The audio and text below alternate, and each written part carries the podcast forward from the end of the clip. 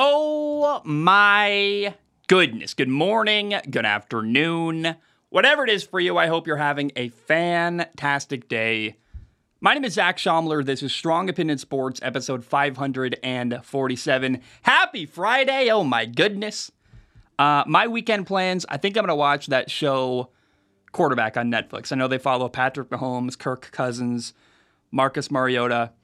And I'm not sure what to expect, but I'm going to watch it. I'm hoping it sucks me in and it's like really good. I'd love a show to binge and relax this weekend.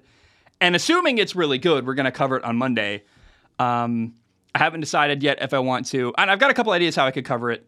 And maybe I'll do multiple things. But I, uh, assuming it's as good as I hope it is, it'll be a, a central topic of the show. It would be really disappointing if it's just kind of a dud and not interesting. But I, I am hoping that my Sunday this week, instead of watching NFL football because it's still July, I am hoping that that show quarterback really sucks me in and it's really, really a focal point of my weekend. Um, I want to start today by talking about the Buffalo Bills, a team that has been kind of a, a central topic of the show, at least was yesterday on, on episode 546. Uh, I want to revisit them and talk about what I think could en- end up being a solution for the Buffalo Bills.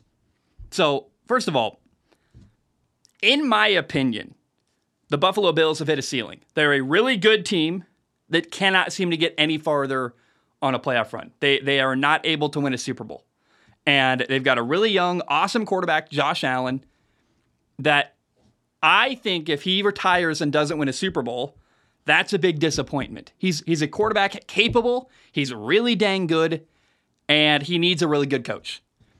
The head coach in Buffalo is Sean McDermott, an awesome man, a really good coach who's done a very good job turning around Buffalo. But I don't know that Sean McDermott is the coach to take them from a good team to a great team. I don't know that they're going to win a Super Bowl as long as Sean McDermott is a head coach in Buffalo. Those are fighting words. I know. I don't mean to cause trouble or make people upset.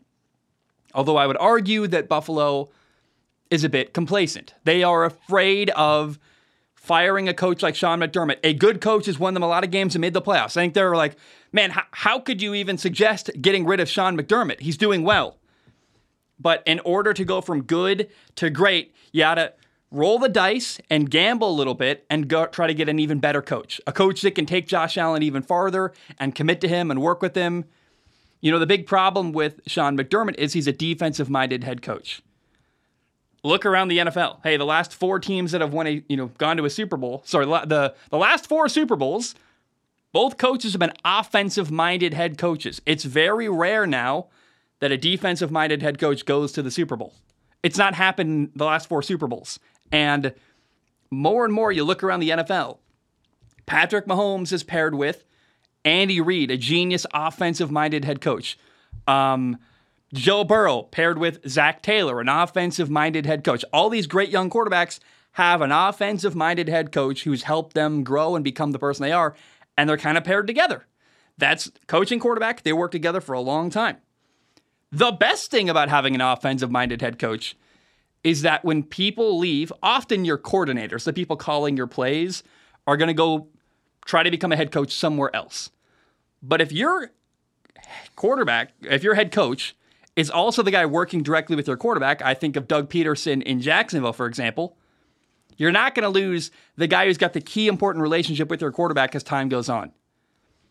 If the Jaguars are really good this year and Trevor Lawrence wins the NFL MVP, they're going to have a lot of people going, oh my gosh, your offensive coordinator is awesome. Let's hire him.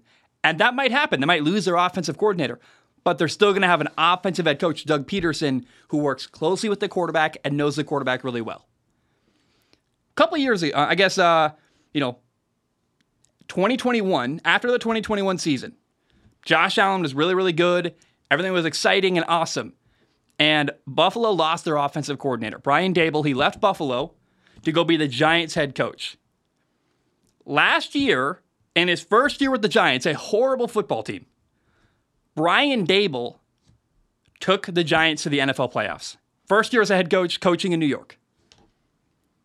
I would argue that when the 2021 season ended, the better coach in Buffalo, the better head coach, left Buffalo to go be a head coach in New York. I know it's you're not supposed to say, "Hey, we're firing our head coach and promoting our offensive coordinator to head coach," but I think if you could go back in time, that might have been the right thing to do. I know it's counterintuitive; you're not supposed to do that. How could you suggest firing Sean McDermott? I am not a hater of Sean McDermott. He's done a very good job.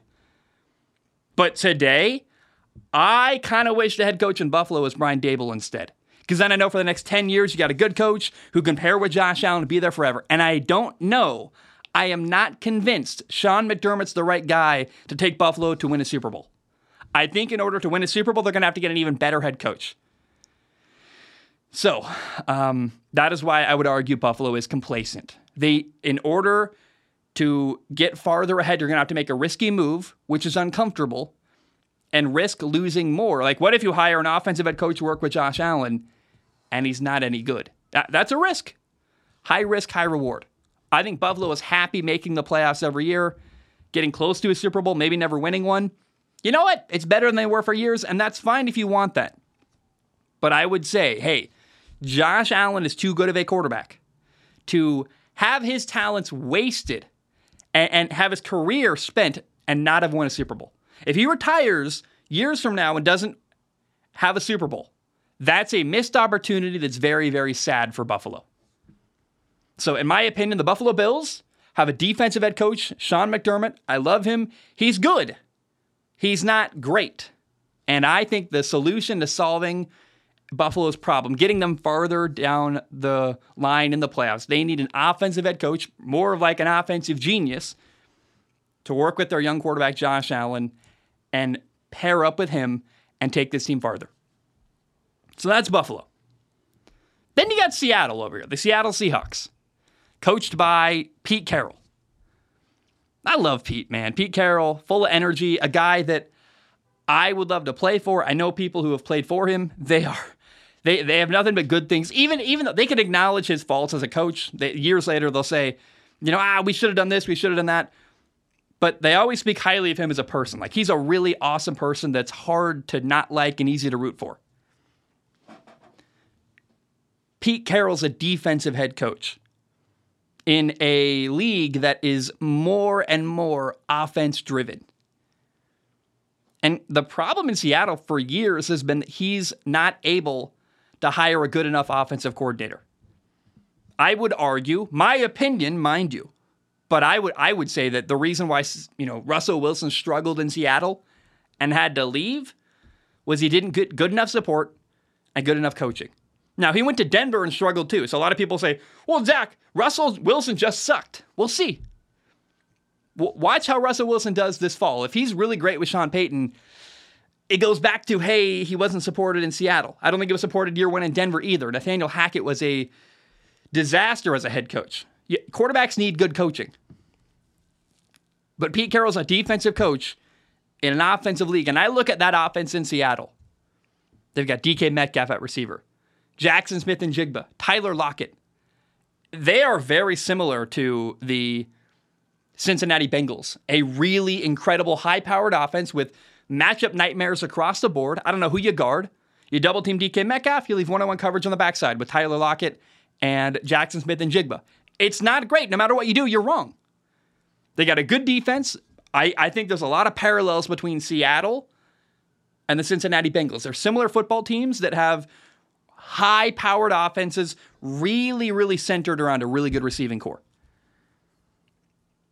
But I would argue that's a kind of a wasted roster, a wasted opportunity with Pete Carroll as head coach. I love Pete Carroll, nothing against him, but I think you need an offensive head coach really to get full advantage of what's going on in Seattle. Got Geno Smith, this quarterback who did really well last year, had a breakout year. He's 32 years old. We'll see how long he can last playing really, really well. If I'm a Seattle fan, I am really, really horrified by the thought that we might miss an opportunity here with a good football team coached by the wrong coach. I, I love Pete Carroll. Like, again, I've said it before, I like, I like him as a person. Pete Carroll won a Super Bowl 10 years ago in Seattle. 10 seasons ago. Nine seasons ago, he went to a Super Bowl and lost to New England. But it's been nine years since he went to a Super Bowl, and Pete Carroll's still kind of riding on that, like resting on his laurels and saying, Hey, you remember when, like 10 years ago, I was a great coach and we won a lot? It's been 10 years, Pete. 10 years since you won a Super Bowl. They won in the 2013 season. We're entering the 2023 season. You know, uh, if I'm a Seahawks fan, I would be ready to watch Pete Carroll go. I think he's on the hot seat this year. I think this is a really important year for Pete Carroll. And if they, I mean, I, I would have the leash really, really short. I would have fired him already, probably, honestly. I think you need an offensive coach in this league. And I don't know that Pete Carroll's the right coach to take advantage of the awesome receiving corps they have in Seattle. But if I'm Seattle this year, the leash is really short. You got no room to screw up. You better be really good in the playoffs, maybe win your division. If you're not, you probably got to look elsewhere and get a better coach that can take this team where they deserve to be. So I've introduced Buffalo, a team that's got a coach, a defensive head coach, that may not be the long term solution to help them win a Super Bowl. I also told you about Seattle, a, a defensive led team with a defensive head coach that's got a lot of potential on offense, three incredible receivers, and maybe the solution to their problem is a really good offensive coach. Now, here's the coach. Here's the guy that might solve everything in Seattle or Buffalo. I introduce you to Eric Bieniemy. The last five years, Eric Bieniemy has been the offensive coordinator in Kansas City, coaching Patrick Mahomes. In that time, he's gone to three Super Bowls. He won two of them. Three of those five years, he had the number one offense in the NFL. Now, Eric Bieniemy has been interviewing for years to become a head coach and hasn't gotten hired.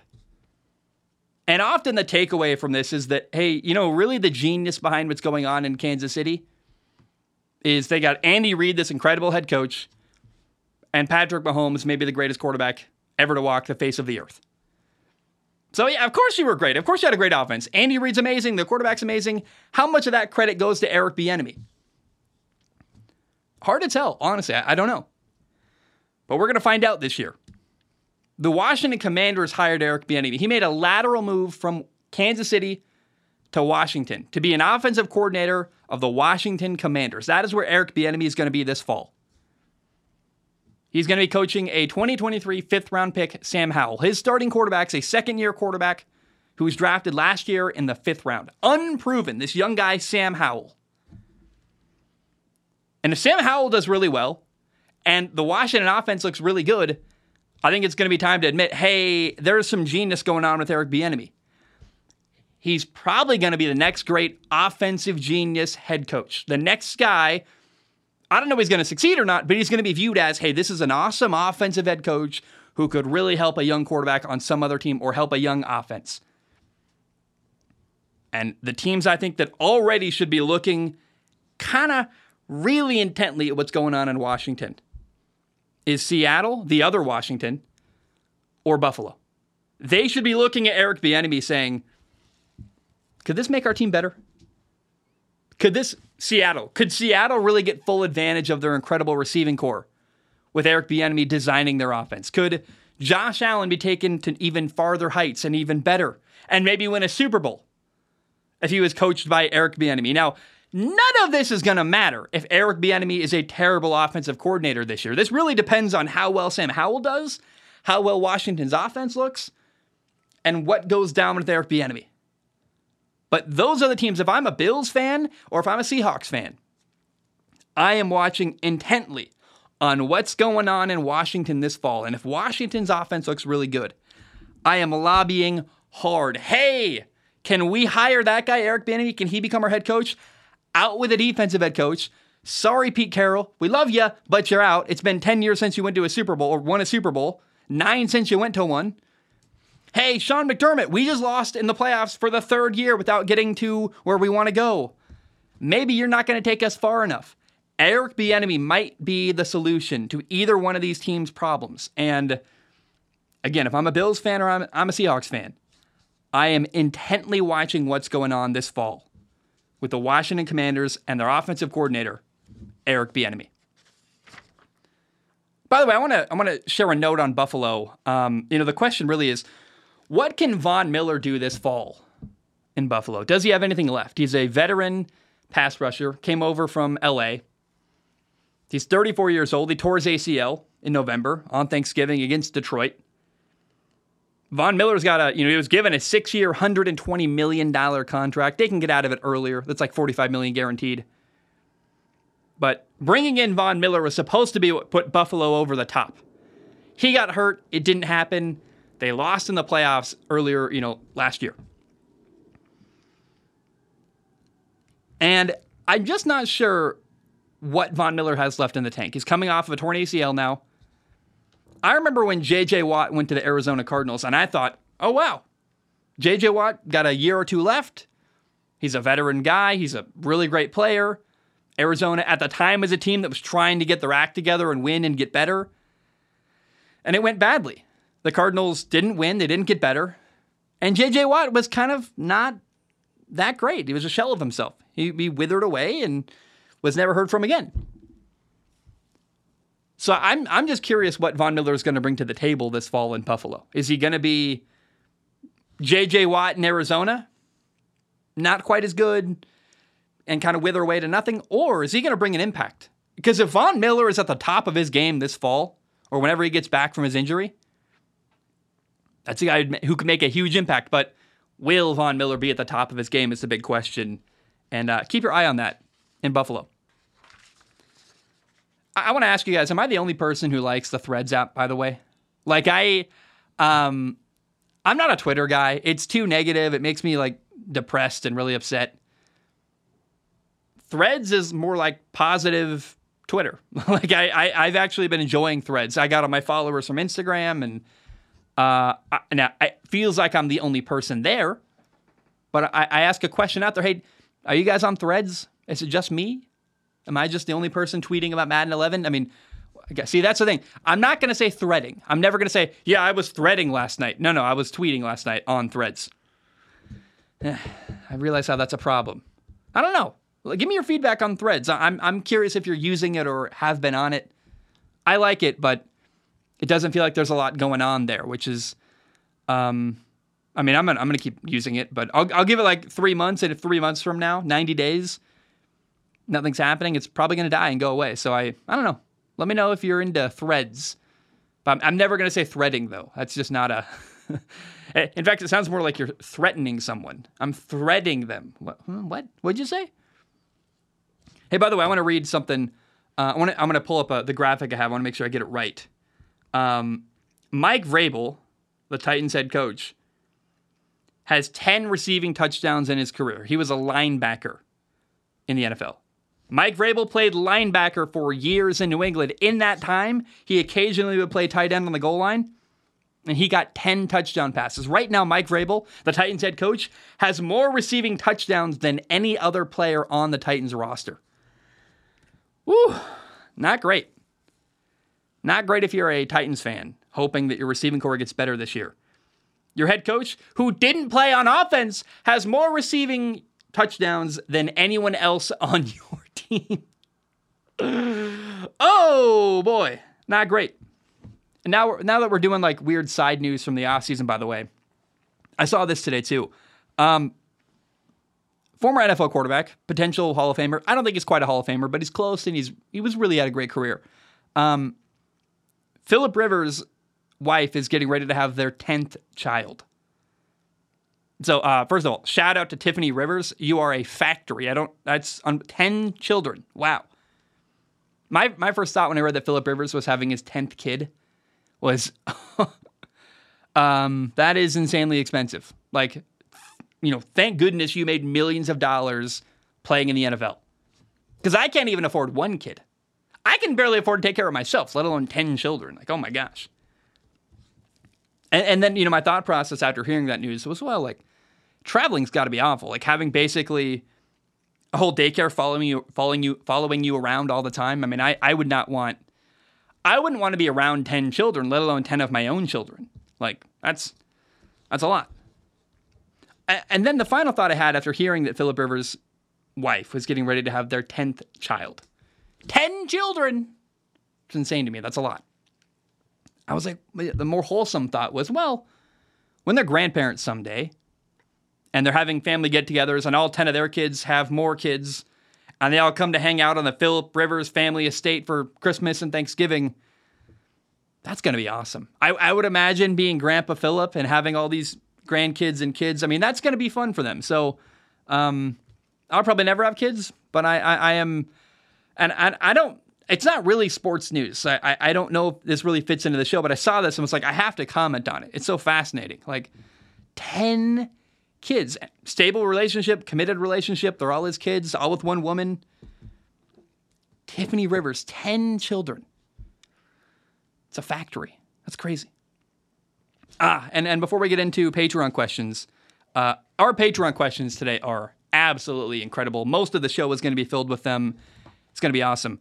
Um, I've got a really great idea for a Halloween costume that I think I I am I I'm about to say it, and I'm not sure if I should say it. I'm, I maybe should just keep it to myself until Thanksgiving. But now, I mean, here's the thing: what am I going to lose by telling people my idea? Like, maybe someone steals it, but then we can trace back to this day when I said I'm going to do this. And if someone steals it, it is what it is. But I think it's hilarious. I think I'd get a haircut, keep the beard, wear a better shirt, like a really nice buttoned up dress shirt. And I think for my Halloween episode this fall, I'm gonna dress up as a young Colin Cowherd. I think that would be so funny. I, I think I think I could look like him even. I'll, I'll get the dumb. I, I, watched a video of him yesterday. I get the dumb little clear earpiece even if I really can. How funny would that be? I, I think that's a like hilarious idea that would make for good content. Is what's my Halloween costume this year? You just look like you. Oh, I'm a young Colin Cowherd. I think that's that's funny. I, and it, I don't know. I've been really thinking like what would be a funny Halloween costume. That might be the one. There's better out there, but I don't want to be the guy just in like a banana suit or something on Halloween doing a podcast. Like that's a more clever or nuanced one where you're like, what? What's your outfit? Your what? Oh, that's funny. I think that would be a really interesting and hilarious Halloween costume. All right, uh, let's go to questions from Patreon. If you want to support the show, go to patreon.com forward slash Zac Shomler. Patreon.com slash Zac Shomler. It's a dollar a month. You can donate more if you want to. Please do. It literally pays my rent, but a dollar a month gives you access to submit questions on Patreon. Now, I do not guarantee to read your question on the show. My only guarantee is I look at every single question with my eyeballs and I pick the top couple to read on the show. Question number one today comes from Logan. If I can pull it up, it's not coming up, it's coming very slowly. Also, I, I switched my water today. I've been using like these little, these Mio. Um, they're not Mio. They're the the Walmart brand, but the little squirt things. They squirt out like a a juice concentrate into your water to make your water flavored. Well, I bought Gatorade powder last night because it's like ten times cheaper. You get like way more servings for like way less of a price, and it's it's not. I don't like it as much. You know, I mean, it's I have everything watered down. I just want a little bit of flavor in my water, but it's not a good flavor. It's more like a kind of a, a I don't know. I I'm just adding powder to the water and mixing it up, and, and maybe that's not enough. Maybe I need something else too, but maybe I need more powder. But uh, it's it's not great. It's okay. It's not sweet enough, really. It's more tart, which I, I think is better for me. I don't want the super sweet thing. I don't want to be just only drinking Gatorade all day. The goal was to have just a bit of flavor in my water, but this is backfiring so far. Not as good. Anyway, Logan writes in. Logan says, and this is a long one from Logan, but it's good and I think it's interesting. Logan says, Hey up, Zacher Jack's optical nerves. A up, Zacher Jack's optical nerves. Zacher Jack, Zacher Jack's optic nerves. That's that's funny, but what's A up? Like A up? Hello? You could have said hi, maybe. First off, I want to say I'm super stoked that you're back doing SOS. Really happy for you that you're doing what you love. With such enthusiasm, it's awesome to see. I want to ask you something about Geno Smith. I know you did a great segment on Geno in a recent episode, but I've noticed he seems to be underrated or underappreciated in some recent preseason quarterback rankings I've seen. Pro Football Focus have him at, you know, ranked number 15 below Kirk Cousins, Matthew Stafford, and Justin Herbert, who I believe is a tad high at number four. CBS has him in their fourth tier beneath Matthew Stafford again, Russell Wilson, Deshaun Watson, Daniel Jones, Justin Fields, and Tua. Now, I'm aware there's a possibility that Geno is a one season wonder. However, based on where each quarterback is at this point in time, what they did in the season just passed, I think Geno is easily a top 10 quarterback, especially consider his passing efficiency or completion percentage. Logan continues, I think it's ridiculous to have Geno lower than Matthew Stafford, Tua, Watson, Fields, uh, and Wilson. Matthew Stafford struggles to not get injured, and even when he was playing, he was throwing way too many interceptions. Regardless of how good Tua is, when he's playing, it's not worth much if he keeps getting serious concussions due to his reckless playing style. Deshaun Watson hasn't proven he's the same guy he was with Houston. Wilson hasn't proven he's the same guy he was with Seattle. Justin Fields has shown flashes of potential, but has yet to really prove himself as a great NFL quarterback. So, diatribe over. Zach or Jack, do you think Geno is being disrespected with these rankings? Or do you think the rankings are fair based on the fact that Geno is yet to prove himself as more than a one season wonder? Where would you rank Geno amongst NFL quarterbacks on how good they are right now? Not how good they were at their best, which seems to be how Pro Football Focus and CBS are rating quarterbacks. P.S. Sorry for the diatribe. I can be quite diatribaceous, which is not a word, but I do love that. uh, especially when high on coffee like I am right now, and then the little emoji with like a semicolon or just the two dots and then the P, which is just the P, and I, I like that. I think it's funny. Um, Logan, thanks for the write-in. How good is Geno Smith? Where does he rank? Rankings are kind of dumb. Like, I, I like uh, like a tier better. I would put him. It's weird to put him lower than Tua. Maybe maybe on the same tier as Tua, but you're telling me Geno Smith and the Jets offense wouldn't be awesome? Probably would. Now, I think there's an unknown. How good is Geno going to be next year? We don't know. Or this fall. Like, he was great last year. It was one year. You know, the, Case Keenum had a great little bit of time in the NFL as well. Like, I've seen a lot of quarterbacks have one great year and then never do anything ever again. That happens a lot. More likely, I think that Geno Smith is going to be something like Matt Schaub. Matt Schaub, his career as a quarterback started and ended as a backup in Atlanta. He had this four year stretch. I think he was a quarterback in Houston for six years total, but he had a four year stretch where he was really good 2009 to 2012. He was a two time Pro Bowler. In 2009, he threw for 4,700 yards. Matt Schaub, Matthew Schaub, threw for almost 5,000 yards one year in the NFL. Like he had a really great couple years. But it came and went. He started as a backup in Atlanta and ended his career as a backup in Atlanta with a brief period in the middle where he was really, really good. Geno Smith is 32 years old, much older than Matt Schaub was, and he became the guy. And, and I wonder how long does Geno Smith have? How, how long is this window where Geno Smith is going to play well? Four years? One year? Two years? Three years? I don't know. I think we're entering the prime of Geno Smith's career as an NFL quarterback. He's a great leader. He has been there before. He's seen everything he's going to see defensively. Physically, I think he could play for another eight years, something like that. But what I'm worried about with Geno Smith is that he's going to spend the prime years of his career playing under the wrong head coach, Pete Carroll. That's really my concern. But I ask you this question again How long is Geno going to be good? We don't know. We're not sure. We'll find out. And when it comes to rankings, I, I don't like just saying one, two, three, four, five, because how do you differentiate that? What I'll say with Geno Smith is he's somewhere in the ballpark of like a Derek Carr or a Kirk Cousins or a Dak Prescott. He's never going to make some of the plays that Patrick Mahomes or Josh Allen or Joe Burrow can make. Like he's not going to be a top five quarterback ever. Geno Smith isn't. But he's shown with a good team he can win. He's Kirk Cousins or uh, Kirk Cousins is more like the best of the average quarterbacks. He's more like Dak Prescott. He's fine. You know, he made the playoffs, did really well last year. Um, but I don't know how much better Geno Smith can get. I think he's near his ceiling. So that that's where I would rank Geno Smith. I don't I don't think it's fair to like put numbers on it, one to fifteen.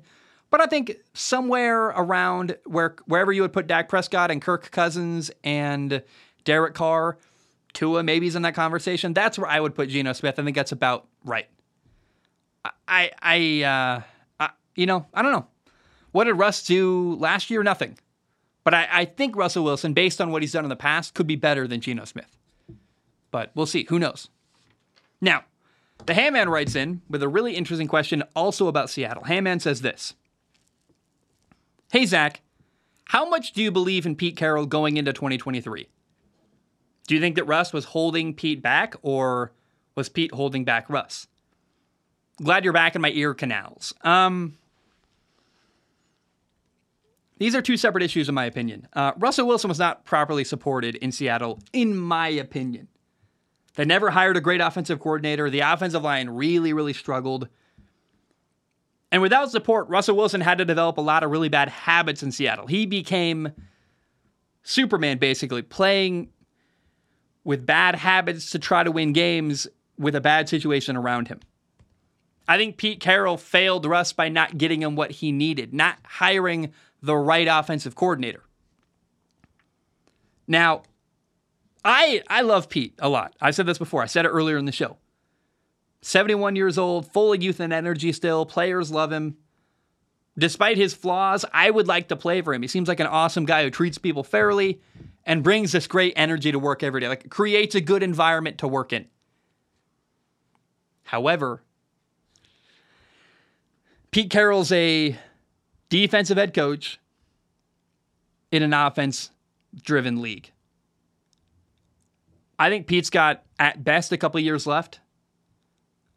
I'm surprised Seattle hasn't forced him into retirement already. Um, you know, I think they respect him, they like him, he's well liked in the building. And, and you know, the Seahawks are trying to figure out who their owner is, but uh, man, you know, I believe that there is a lot of potential in Seattle that's being missed out on because they've got the wrong head coach. And I said it earlier in the show, it's been 10 years since he won a Super Bowl. That's a great memory from a long time ago. But I've seen a lot better coaches get fired in that time. And it's interesting that Pete Carroll's still hanging on to this long distant memory of an old Super Bowl. And I wonder what Seahawks fans think about him. You know, I, I was hanging out with my friend Dax, is a, a, a TV anchor. We were hanging out last night. He he wants Pete Carroll fired two years ago. Shout out to Dax. You're you're awesome, man. Dax has, has got this little necklace that says Dax. Like it was the coolest thing I've ever seen. I was like, oh man, I don't think I, he pulled that off. I don't think I could pull that off. Um, but yeah, Dax and I were talking about Seattle last night. he's like, yeah, I, I want Pete Carroll out. So that's one Seahawks fan's perspective. I'm curious what other Seahawks fans would say. But I, I I'm happy to. I, I love Pete, but let him walk. What's he What's he done for me lately? Not a lot in Seattle. Justin writes in. Justin says, "Hey, Zac, glad to see you you are back making content, and awesome to see you back in Hawaii. Thank you, my man. I'm a longtime listener from Arizona, and my question is regarding Cardinals head coach Jonathan Gannon. I can't say I have much faith in this hire, as I think getting an offensive minded head coach is the way to go these days. I am not sure he's the right guy for the job, given he's a first time head coach. The weak roster and a bad culture with things such as players needing to pay for meals and work out feels like a horizontal move from Cliff Kingsbury, but I'd like to know your thoughts. P.S. I hope you had a good time here in Arizona when you came during the Super Bowl. Thank you, Justin. You know, actually, uh, Sanders, if you're listening, I hung out with this guy Sanders and his friend group uh, at a Super Bowl party. Amazing. Really nice people. I loved Arizona. I was surprised at how green it was, actually. I spent um, a little over two weeks in Vegas for a work event at the Shrine Bowl. Vegas was rocky and brown, and everyone's pale as all get out. Nobody goes outside there. Like everyone was like a vampire. You get to Arizona, little, you know, down Highway 93, little over like four hours and 40 minutes away. It's like green. Not only is it way more green, the hills were green, there were bushes and trees and I mean, look, I live in Hawaii. It's not as green as Hawaii. Arizona is not the greenest place I've ever seen, but after 2 weeks in Vegas looking at literal rocks for like miles, suddenly seeing bushes that are green in Arizona made me go, "Whoa." This is awesome. It was green. There was a culture of people going outside. I was shocked. In my head, Vegas and and Arizona are both in the desert. Like Vegas and Phoenix are both the desert. They're going to be very similar cities, but they could not have been more different. There's no outdoor culture in Vegas. Everyone's pale. Uh, it's not pretty to look at. The nature. Arizona, Phoenix, it's pretty outside. The nature's there. People are hanging out outside. What a different cultural experience, city to city. I couldn't believe that. Now, uh, let's talk about the Arizona Cardinals head coach. I feel bad for Jonathan Gannon. I think he's just the only sucker who would take the job, honestly. It's a bad football team. They've got no quarterback. Kyler Murray, their quarterback, might miss the entire year recovering from a torn ACL. What do you say? Like I he he's a babysitter for a couple years until they're ready to win again and they hire a real coach. I mean, that's I hope that's not true. I like Jonathan Gannon. He did a great job in Philly, but I think he should have stayed in Philly. I, I don't know that going from the defensive coordinator in Philly to the head coach in Arizona was actually a promotion. I, I think in many ways you now have a worse life, and I would rather be the defensive coordinator in Philly than the head coach. You know, winning, by the way, in Philly with a great group of players around you. Because Jonathan Gannon got offered a job as a head coach. This is maybe the only shot he'll ever get to be a head coach. He burned it, he wasted it. He went to the Arizona Cardinals, a horrible franchise. He's going to do bad in Arizona, and then he'll never ever get another shot to become a head coach because no one's going to believe he can do the job when I don't think he was ever even given a fair shot to do the job. He was not put in a position to succeed in Arizona. Already, he's not even coached a game yet. I don't know why he went to Arizona. The money must have been amazing. It better be great. If I'm Jonathan Gannon, I'd say, hey, how about uh, I use this to leverage a better contract as defensive coordinator in Philadelphia? You could have stayed in Philly. You could have kept winning. You could have had a good time. And maybe someday you would have got a real good opportunity to become a head coach. Arizona's not a good opportunity. I don't think they could get anyone to take that job. He was the only sucker willing to do it. That's the honest reality. I think a similar situation happened with DeMeco Ryans in Houston. I think not a lot of people wanted the job. But unlike Jonathan Gannon, I think DeMeco Ryans is going to, I don't think he's going to win a Super Bowl, but I think he could be there for four or five years and make Houston respectable. He could, I think DeMeco Ryans in Houston could take Houston from a horrible, awful football team into a decent, okay football team. That's a success story there. He'll never win a Super Bowl. And I think honestly, if Houston's going to want to go from, if four years from now Houston's a good team and wants to win a Super Bowl, they might have to hire a new coach that's even better. But I think DeMeco Ryans is going to succeed a little bit and could be there for years. I don't think Jonathan Gannon's going to succeed at all in Arizona. He's being set up to fail. And oh boy, what a bad opportunity for him. And um, I am. I, I would have loved to talk to him before he took the job. I, am sure he was excited, but did he not have anyone in his family going like, "Hey, are, are you sure? Are you sure you want to go there? Do you know anything about this organization?" And your quarterback's not going to play till like week 15 next year, so he's probably not going to play at all. So you took a job with no quarterback and a horrible organization. Are you sure? You want this job? You're winning in Philly. Use this job offer to leverage more money in Philly. That's what he should have done. And uh, he didn't. He took the job. And uh, again, I think a great line. Jonathan Gannon was the only sucker willing to take the job in Arizona. That's that's my honest opinion. All right, Carter wrote in. Carter said, Detroit sports media was discussing Cooper Kupp to Detroit. I know right, right now it's a bit hypothetical at the moment, but in the case of a Rams rebuild, do you think Detroit should go make a move for Cooper Kupp? I think that makes them the number one offense in the league day one, but I would personally prefer trading for Aaron Donald because I would think that would bring the overall roster up. What does Zac the Oracle say? Oh man. I mean, either player, Aaron Donald or Cooper Kupp, makes Detroit better. Would Cooper Kupp make Detroit the number one offense in the NFL? Whoa. Uh, Carter, slow down, buddy. I think you, I love you, man. I, I think you're a bit um, of a, your your fandom is showing, right? That's that's you're, you you got to be a Lions fan because that's the kind of thing a Lions fan would say. I don't think there's anything that can take Kansas City from being the number one offense in the NFL, quite frankly. Uh, but I, would I rather go for Aaron Donald or I think Aaron Donald fits in really well in Detroit with what you know their head coach is Dan Campbell's doing trying to get a team full of physical guys who play with a lot of intensity. I think Aaron Donald fits into the culture they're building in Detroit. But I, I, I love the idea of getting Cooper Kupp. I mean, I if I'm Detroit, whether I'm getting Cooper Kupp or Aaron Donald, I want to do it without giving up any players I currently have. I'll give up a lot of draft picks, but if you can trade a first round pick for Cooper Kupp, and I mean, imagine, or even I would trade two first round picks to get Cooper Kupp, quite frankly. I think that's a great trade if you are Detroit. Imagine this offense Cooper Kupp, Amon Ross St. Brown, Jameson Williams, Marvin Jones, Josh Reynolds, and then at running back, Jahmyr Gibbs, David Montgomery. They got a great offensive line in Detroit, a really good defense. I mean, man, if Detroit can find a way to trade for Cooper Kupp, that would be a game changer. Make them very, very good. And so, yeah, I, I love that idea. I think he, remember, he's young too. How old is Cooper Kupp? Let me look it up. I think he's like 26, 27, something like that. Let's find out. Maybe he's 28. Cooper Kupp age. Cooper Kupp is, oh, he's 30.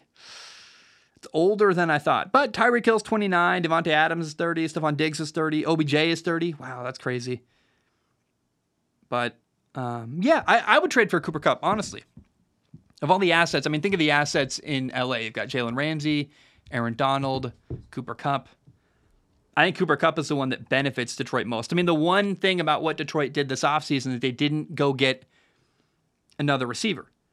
And, and I think Cooper Kupp would solve that problem. I, I was really hoping that um, he would be. I want to find one second. Jalen Jalen Ramsey He's in. He's in. Okay, no, Jalen Ramsey is now in Miami. I don't know what. So he's not even an asset in LA. I said that and was like, that doesn't seem right. So Jalen Ramsey is in Miami. I don't know what I'm thinking. I'm crazy. Um, regardless, uh, the, the assets in LA are Aaron Donald and Cooper Kupp. And if, yeah, the more I say it out loud, if I'm Detroit, I think it's better you trade for Cooper Kupp because the the only possible weakness I think in your football team right now is that you don't you didn't go get a good receiver this offseason. Got a crazy good running back who's going to pound the rock. He's really quick. Jahmyr Gibbs can catch the ball out of the backfield. But you add Cooper Kupp to what they got going on in Detroit. And if you can do it without giving anybody up, I mean, I would give up a first round pick and Josh Reynolds maybe to LA because then LA feels like we got a first round pick and we got a young receiver who could turn into something. But I don't want to give up much of the assets I currently have playing on the field if I'm the Detroit Lions. So I don't want to lose a player to go get Cooper Kupp, but I would trade Josh Reynolds in a first round pick for Cooper Kupp. That's a great move. And if you're Detroit and you're trying to win your division, make the playoffs, I mean, that that would make Detroit really, really interesting to go get Cooper Kupp out of out of LA and, and it would pair Cooper Kupp back up with Jared Goff, the former Rams quarterback. So that's an interesting thought. And uh, hey, Detroit Sports Radio, you got some some some interesting minds out there thinking good things out there. Lucas writes and Lucas says, Hey, Zacharoni and Cheese, longtime listener and finally in the position to support you on Patreon. Thank you, man. I really appreciate it. Your dedication and hard work to your podcast and your business and your passion is inspiring. Thank you so much. My question is a two parter. Number one, what NFL team do you think is the most directionless right now? Which is, you know, directionless meaning not good enough to contend, not bad enough to tank, and unwilling to accept their bad position. And two, if you had complete control of that franchise, what would you do with it? Thanks and keep crushing it.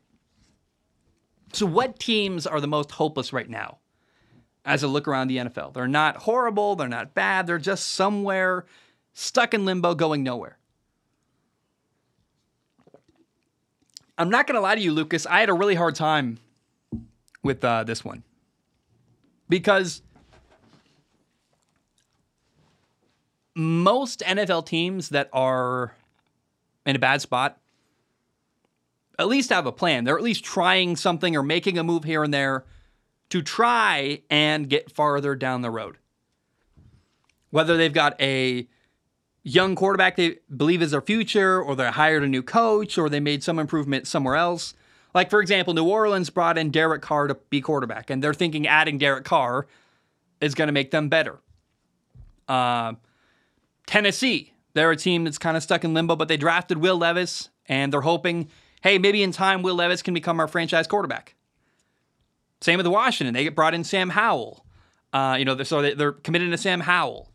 Um, the Patriots added an offensive coordinator, Bill O'Brien. They're hoping he's the difference maker to make the Patriots better. So most of the teams around the NFL that I would probably normally say are bad, at least they've got a move that makes sense that whether it's going to work or not, the the thinking logically brings you to, hey, they're trying to be better, and I can see what moves they're making to try to get better as a football team. Now, there are two teams in two cities about four hours and 40 minutes apart. It's a, you drive by the Hoover Dam, it's beautiful. Then you go down 93, and you go, that's, that's the drive from Vegas to Phoenix. The Las Vegas Raiders and the Arizona Cardinals are two organizations that I. You asked me how to fix them. I don't know. I, am not sure. The Raiders are down bad. They've got Jimmy Garoppolo at quarterback. They're coached by Josh McDaniels. They're basically the Patriots in a state that allows gambling. Um, they're the Black Raiders. I mean, I I don't know what to tell you. Uh, so the Black Patriots. I mean, excuse me. They're, the Raiders are, oh, man. I I don't know that Jimmy Garoppolo's the answer long term. I, I don't know that Derek Carr was either, but I don't feel good about the direction the Raiders are headed at all. Um, I think they're a team that isn't competitive, not for a playoff run, not for a Super Bowl, but they're also not terrible. They're just stuck kind of in the middle. And I don't know what I would do to them. You you you you've already replaced your quarterback. You already fired your coach, Jon Gruden. You brought in a new coach who's who's too new to fire already. I think they're trying stuff, but it feels like they're throwing darts at the wall with their eyes closed, and they're they're throwing a lot of darts that aren't even hitting the wall. You're like, how? Or sorry, they're I guess they would be hitting the wall, but not the dartboard. Like they're they're just nowhere near where they need to be, and they're hoping and closing their eyes and just praying that one of them sticks. And I don't I don't believe in what the Raiders are doing at all. And then the even more hopeless franchise is down in Phoenix, man. The Cardinals are going nowhere. Like, even adding a healthy Kyler Murray whenever he gets back from his torn ACL injury, I, I don't think Kyler Murray is going to save the Cardinals and make them way better. So I don't have an answer on how I would fix them, but the Raiders and Cardinals are the two franchises in the NFL right now that I'm like, I don't, I don't even know that what you're doing is going to help. Like, I I think there's a like you can argue that a lot. There's a lot of teams, every team that is bad made some kind of move to try to get better. The Saints added Derek Carr. Is that good or not? I'm not sure, but there's a small chance that he's the answer and that the Saints get better. I just don't believe that Jimmy Garoppolo makes the Raiders better. It's it's one of the only teams that made a move that you can logically track. And I go, Really? That's your move? Okay. Good luck. And maybe I'm wrong, but I don't I don't know. And Arizona's even worse. Like their their great move, the big move the Cardinals made this offseason was they hired a defensive head coach, Jonathan Gannon. Okay, I, I mean he's a he was a great coordinator. They got no quarterback, a bad roster. They lost their star receiver. Their, their quarterback's not going to play all year good luck. Arizona's screwed. They are they're headed for the number one overall pick, honestly, in Arizona. So I, I guess great for them. They can draft Caleb Williams and what, what does Arizona do if they get the number one overall pick? I guess you got to draft Caleb Williams, but then what do you do with Kyler Murray? You know, like ah, uh, interesting stuff going down for the Arizona Cardinals. Uh, Reno writes in. Reno, not Nevada. Reno says, Hey, Zac. First of all, I want to thank you for all of the content from Strong Opinion Sports to Zac Shomler talking. I've been listening for about two years now, and you've become one of my favorite YouTubers and podcasters. By the way, Zac Shomler talking comes back next week. So I'm now settled in Hawaii. We've done two weeks doing this show. We're back doing sports, and we've got a rhythm now. I feel like I'm ready to add Zac Shomler pa- talking back into the schedule. So that's coming back.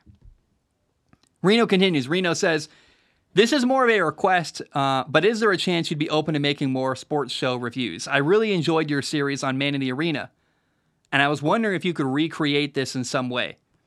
The new quarterback series is coming out on Netflix, and it would be cool to hear your thoughts. P.S. I know you're busy with the four weekly SOS episodes, but it would I would be ecstatic if you could bring back Zac Shomler talking in some capacity. Keep up the good work, Reno. Zac Shomler talking is coming back. It's my other podcast that's non-sports related. It's really fun. I really like it. I share my journey as a human.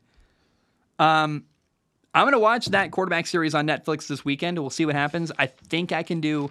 I'm either gonna cover it as a topic on the show, like maybe at the end of Monday's episode, or if I feel like I've got a lot to say, like if I feel like I have an hour's worth of stuff to say, what I'll probably do is just record like a spoiler cast, and I'll do um, an entire episode dedicated to that TV show, sharing my thoughts and breaking it down. Let me know what you guys want, but I think that's either making it a small topic at the end of Monday's show or just dedicating an, an entire podcast to it. Either one's a good idea, and I'm curious what you guys would like from that.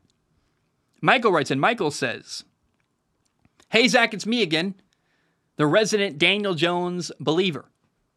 I'm just curious what your thoughts are on him now that we saw a year of Daniel Jones under Brian Daboll.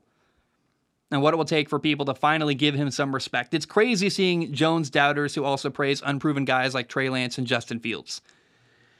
Yeah, um, I don't know what to make of Daniel Jones. Honestly, I feel I feel uneducated here. I, have made some jokes here and there, and I, I think people think I'm a hater of Daniel Jones. That is not at all how I mean to come across. I, the reality is I am I am uninformed when it comes to Daniel Jones, and I'm not going to say what I'm working on. I'm not going to say I, I I really hate I hate feeling like the guy who gives false promises. So I, I'm, I'm want to be very careful from here on out. Like for example, I had Brian Simpson on the show earlier this week. That's a massive guest in my opinion. It's a guy who's been on Joe Rogan multiple times. He's done a lot of comedy with Dave Chappelle, Joe Rogan, Tom Segura. Like he's a legend in my opinion. I had him on the show on Wednesday. like that's a big deal to me. And I didn't want to tease it. I didn't want to. I, I said I got a guest coming, but I didn't want to say who it was because I knew if something goes wrong and Brian can't come on the show, I don't want to have said Brian Simpson's coming on then have him not come on and me look stupid. So I want to be careful from here on out what I say, and I don't want to. I don't want to say a, a video's coming soon. I don't want to be. I'm working on a project. We'll see how it goes. It, it's going to take a lot of work and a lot of energy, but I'll just say I'm, I'm working on a Daniel Jones project that I think a lot of people will like. That is going to help me be more informed on how Daniel Jones is as a player what he did well last year, what he needs to work on. And uh, so, Michael, I've got an answer soon on how I feel about Daniel Jones. I'll leave it there. Daniel, not Daniel Jones, but Daniel writes in says, Hey, Zachy Dimes. Excited to see you back. My question, albeit biased, is if the Giants at seven and a half wins are, is the worst line in the NFL. For a team that was 9 7 and 1 last year and won a playoff game, I don't see how Vegas thinks we're a sub 500 team. We lost only one plus starter, Julian Love, and a patched up almost and patched up almost all of our roster holes with tight end Darren Waller, two receivers, Jalin Hyatt, Parris Campbell, a center, John Michael Schmitz, um, a D tackle, A'Shawn Robinson, a linebacker, Bobby Okereke, and a, a corner, Deonte Banks. So the Giants added a lot of talent to their roster. They'd only lost one starter. Not to mention, Michael continues, we have Daniel Jones, albeit Daniel Jones in his first full offseason with a competent coaching staff and actual weapons. He's never had an 800 yard pass catcher, catcher his entire career. And two top 10 picks, uh, Thibodeaux and Neal, entering their second year. Our schedule is tough, no doubt. But I don't see how the Bears, the literal, literal worst team in the NFL last year, have the same projected record as us. Even as a delusional Giants fan, am I missing something? That's a great point too. You got a a pass rusher and an offensive lineman entering their second year. I loved what the Giants did in the draft uh, last year. You know, they they drafted linemen. You know, I, I think that's the best investment you can make with from your franchise is drafting linemen in the first round. Linemen or receivers, brilliant move every time. I'm always going to praise that. I, I like drafting linemen more than I like drafting receivers. I think your team wins up front more than any other way. It's linemen are so underrated in football, and I love what the Giants did. I forgot about that. That's beautiful and amazing. Um, why are the Giants viewed as a team that's not going to win a lot of games this year? Here's why. A, the the the the number two. This is not the most important reason, but this is a reason. People just don't know what to expect from Daniel Jones this year. How much better do you expect him to get? I'm not sure. Vegas clearly isn't sure. That's one aspect here. But the real problem with the Giants, the number one thing that I think is causing people to doubt the New York Giants is this. They're in a tough division. They play Dallas twice, they play Philly twice, they play Washington twice, and Washington's going to be better this year than they were last year. So that's six really tough games already. Then you realize, hey, the schedule for New York is they're playing the NFC West and the AFC East. So Seattle, a playoff team. 49ers, a playoff team. Miami, a playoff team. Buffalo, a playoff team. The Jets, who have Aaron Rodgers now. The Packers, the Saints, the Patriots. I mean, that's a lot of really good football teams potentially. The Giants have a really tough schedule this fall. So they might be a better team, but they play a harder schedule. They really only have three easy gimme wins this year. They play Arizona, they play the Rams, and they play the Raiders. And the Raiders don't feel like an easy gimme. They're a team that that's a game they should win, but I'm not sure. So it's I understand why. Uh, that's an interesting bet, though. I've never gambled in my life. If you're a Giants fan, Daniel, if you really believe that, I'd put 20 bucks on the Giants. Why not? 20 bucks, they're going to win more than they're projected to. That's, can they win nine games? They can. Uh, what are they? Seven and a half? That's an interesting bet, isn't it? Could the Giants win more than seven and a half games? So can they win eight games? I think that's how that works. I don't. I don't know gambling very well. But if a team's at seven and a half, is that assuming that they are going to win seven and a half games? I, I think it's okay. I, I don't. I've never gambled in my life. I don't know. but I think that's how that works, and that's interesting. But I, I just I'm not sure they can win that many games. Like they you look at their schedule. Playoff team, playoff team. So Seattle playoff team, 49ers playoff team, Miami playoff team, Buffalo playoff team. Jets have a great quarterback, Aaron Rodgers. The Packers, the Saints. New England's going to be better with a finally a great offensive coordinator.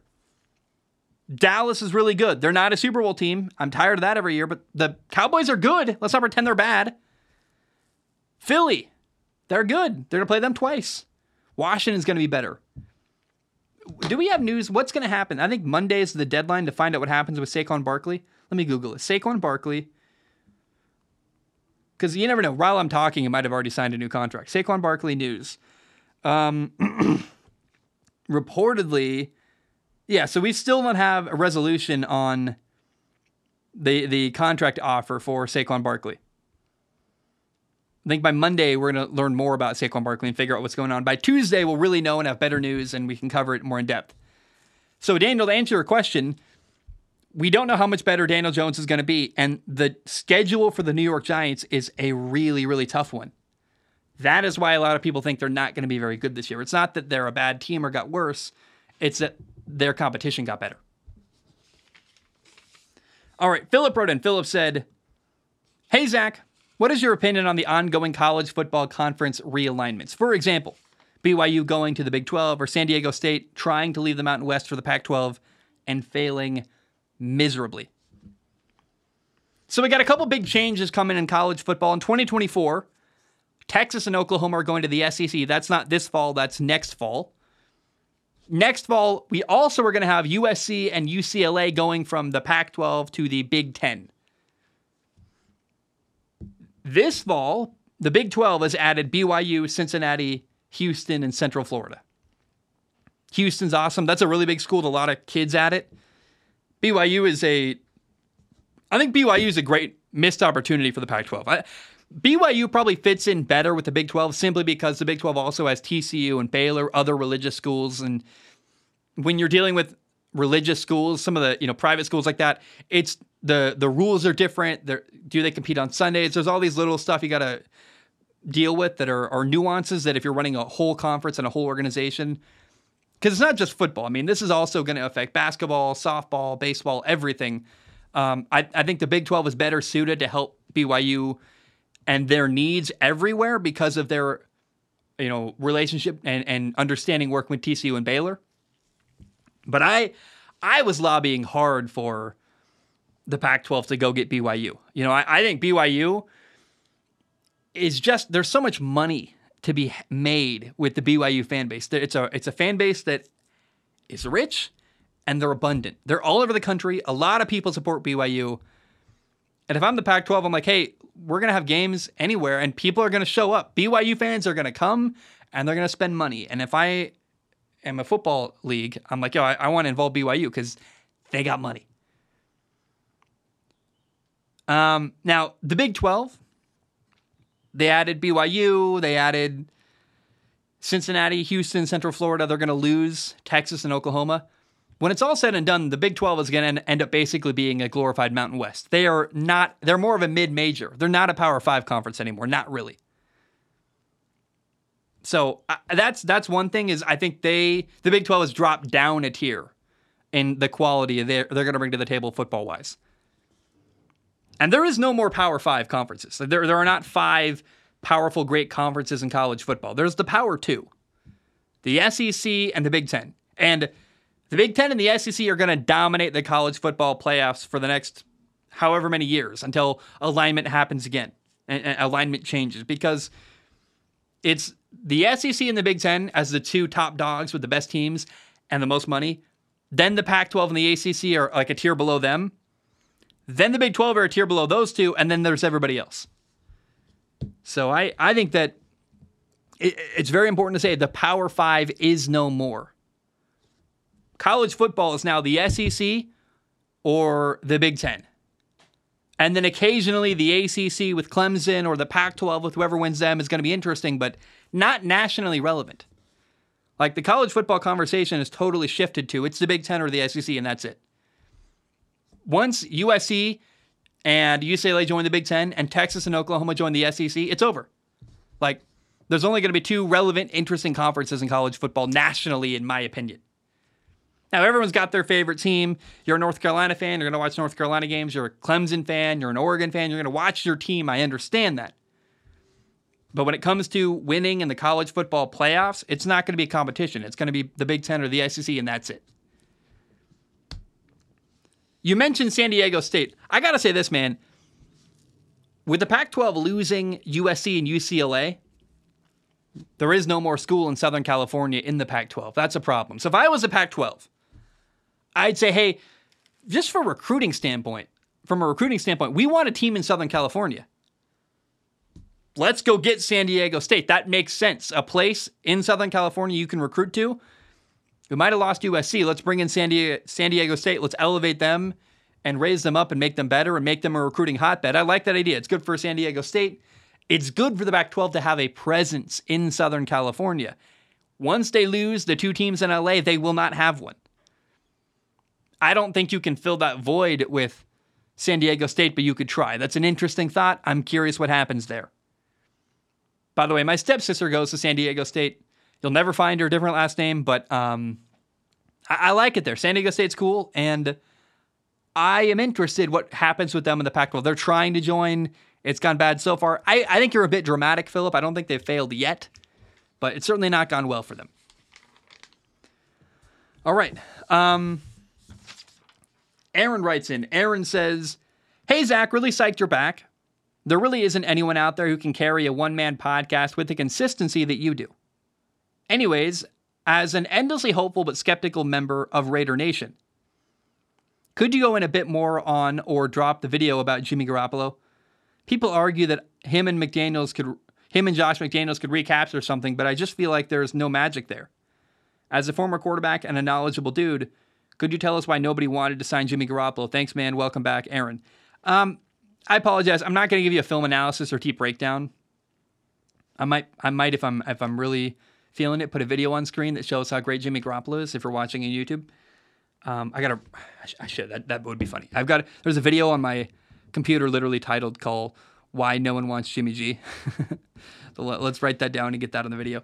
Um, Jimmy Garoppolo is not awful. He's just got a low ceiling. There's just not a lot of potential there. He's not ever going to be a top five or even top ten quarterback. He's fine and he gets injured often.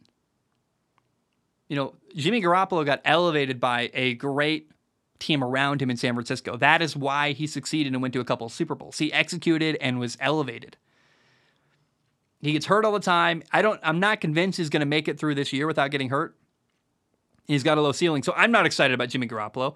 Is he the savior of the Raiders? I doubt it. I hope I'm wrong. How cool would it be if Jimmy Garoppolo went to the Raiders and was amazing? I love that idea. But I don't think it's going to happen, right? I, I can hope for something and then also still be realistic that it's probably not going to happen. And I don't think Jimmy Garoppolo is the solution to all the problems in Vegas, but uh, we'll see. But uh, the reason why no one wants him, he's not very capable. He's got a low ceiling and he gets injured all the time. Stephen G writes in. Stephen G says, Hello, Zac's Faceballs. My Faceballs. Okay. Glad to see the return of SOS, and I hope you're doing great. So, my question is how likely do you think a Trevor Lawrence MVP campaign is this year?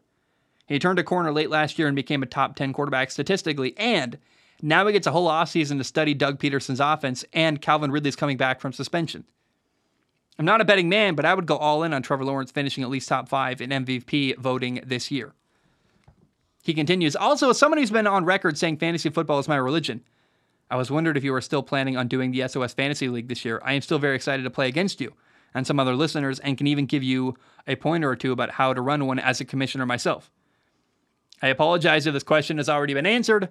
Looking forward to it. Keep it up, dude. Uh, Steven, I haven't sent you an email yet, but you are on my list, and uh, you are one of the people. I'm doing a 16 man league.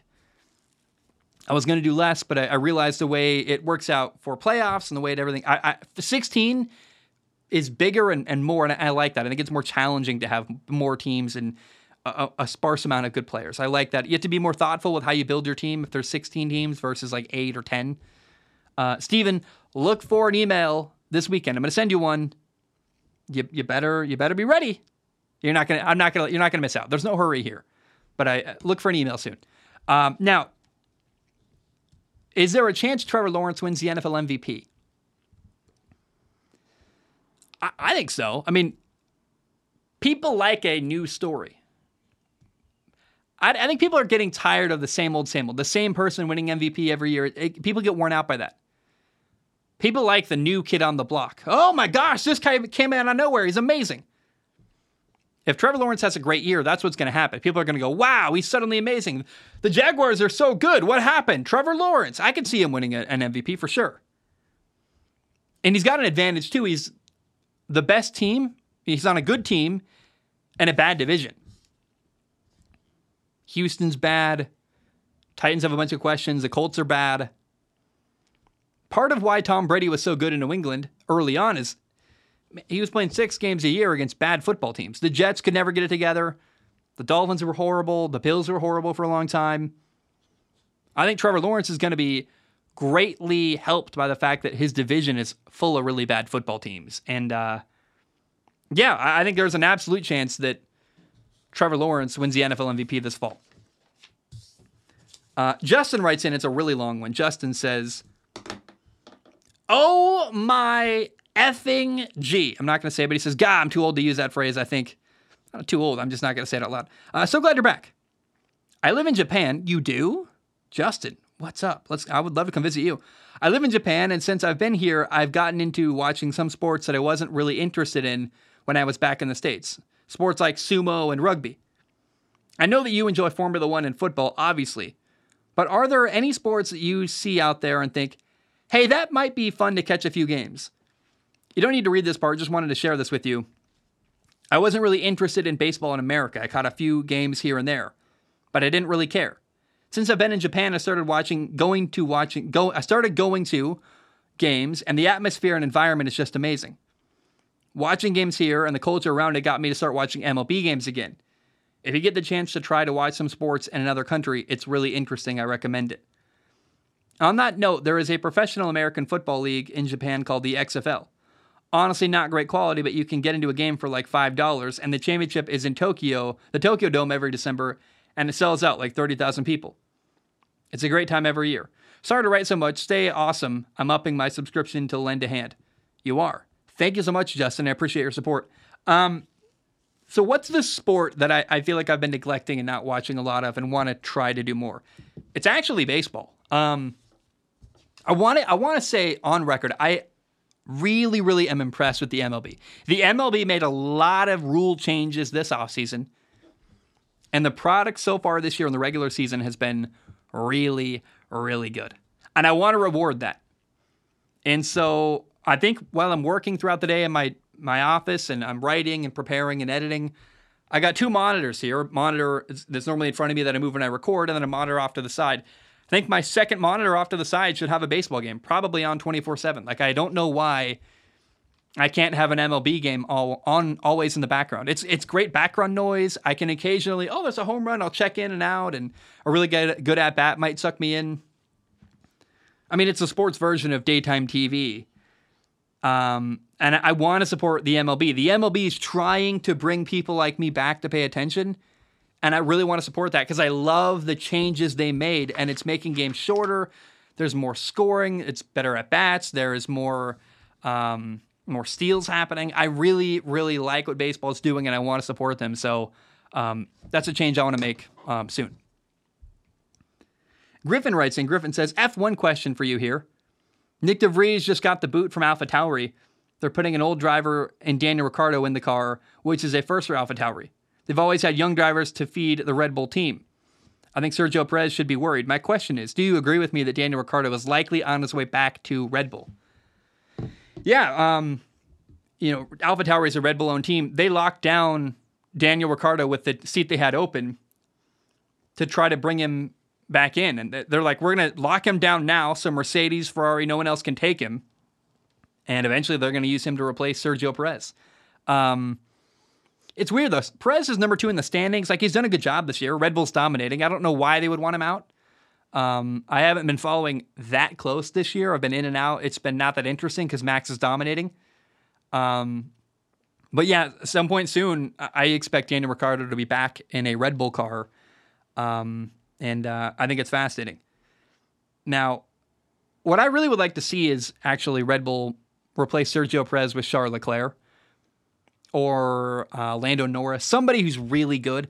I want to see someone really, really talented drive the other Red Bull car who can actually challenge Max Verstappen. Like watching Max against Charles Leclerc in an equal car would be incredible. Watching Max against Lando in an equal car would be so much fun. Whether it's Lando or Charles Leclerc or Danny Ricciardo, I want to see somebody challenge Max Verstappen speed wise and really be able to compete with him because clearly none of the other teams can do it in their other cars. So uh, that's what I'm rooting for in Formula One. There's two more questions. Uh, one's a question, one's a comment. Uh, Carter says F1 thoughts. That's it. That's his whole write in. Um, look, Max has got 255 points by himself. Uh, Mercedes, who's second in the standings, has 203. Max by himself is is winning the the constructors cup. Um, so it's just been like totally non-competitive in Formula One at the top spot. Max is dominating. Um, and the earlier half of my year was weird. I, I, was half watching, but I've been doing. I was working in HVAC. I was on a road trip. Now I'm, I'm finally settled and working again. The battle for second in Formula One's been really good and interesting, but uh, you know, Red Bull literally is double what Mercedes has. Red Bull has 411 points and Mercedes has 203. It's not competitive or interesting.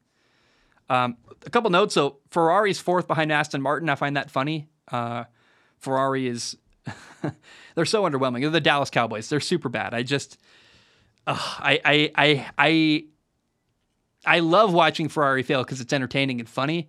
But it's it's got to be frustrating if you're a Ferrari fan watching how inconsistent and bad uh, the Ferrari F1 team is. Interesting though, so in, in the F1 driver standings, Max Verstappen's number one, Sergio Perez is number two. Who's number three? It's not Lewis Hamilton. It's his old rival, Fernando Alonso, which is like, what? That's so cool. Oh my gosh, Fernando Alonso, third in Formula One. That's really, really cool. He's 41 years old, beating Lewis. Oh man, I love to see that. That's really interesting to me. I love that. Um, I want to read one more final write in today as we end the show. It's a story from Rita. Rita says this Hey, I just wanted to share a quick story with you. I've been living in Barcelona since 2016, and a couple of years ago, you interviewed a coach from the Barcelona Dragons on Strong Opinion Sports. This allowed me to find out that the Dragons had essentially been reborn. I started watching their games, and this year I got the season ticket. I became a season ticket holder to go to all of their home games. I'm starting to meet other fans of the team, and after the games, I make sure to go high five as many of the players as I can. It feels amazing to be surrounded by so many people who share the same passion for American football here in Barcelona and cheer on the Dragons. I even picked out a couple Catalan words on the way. Haha.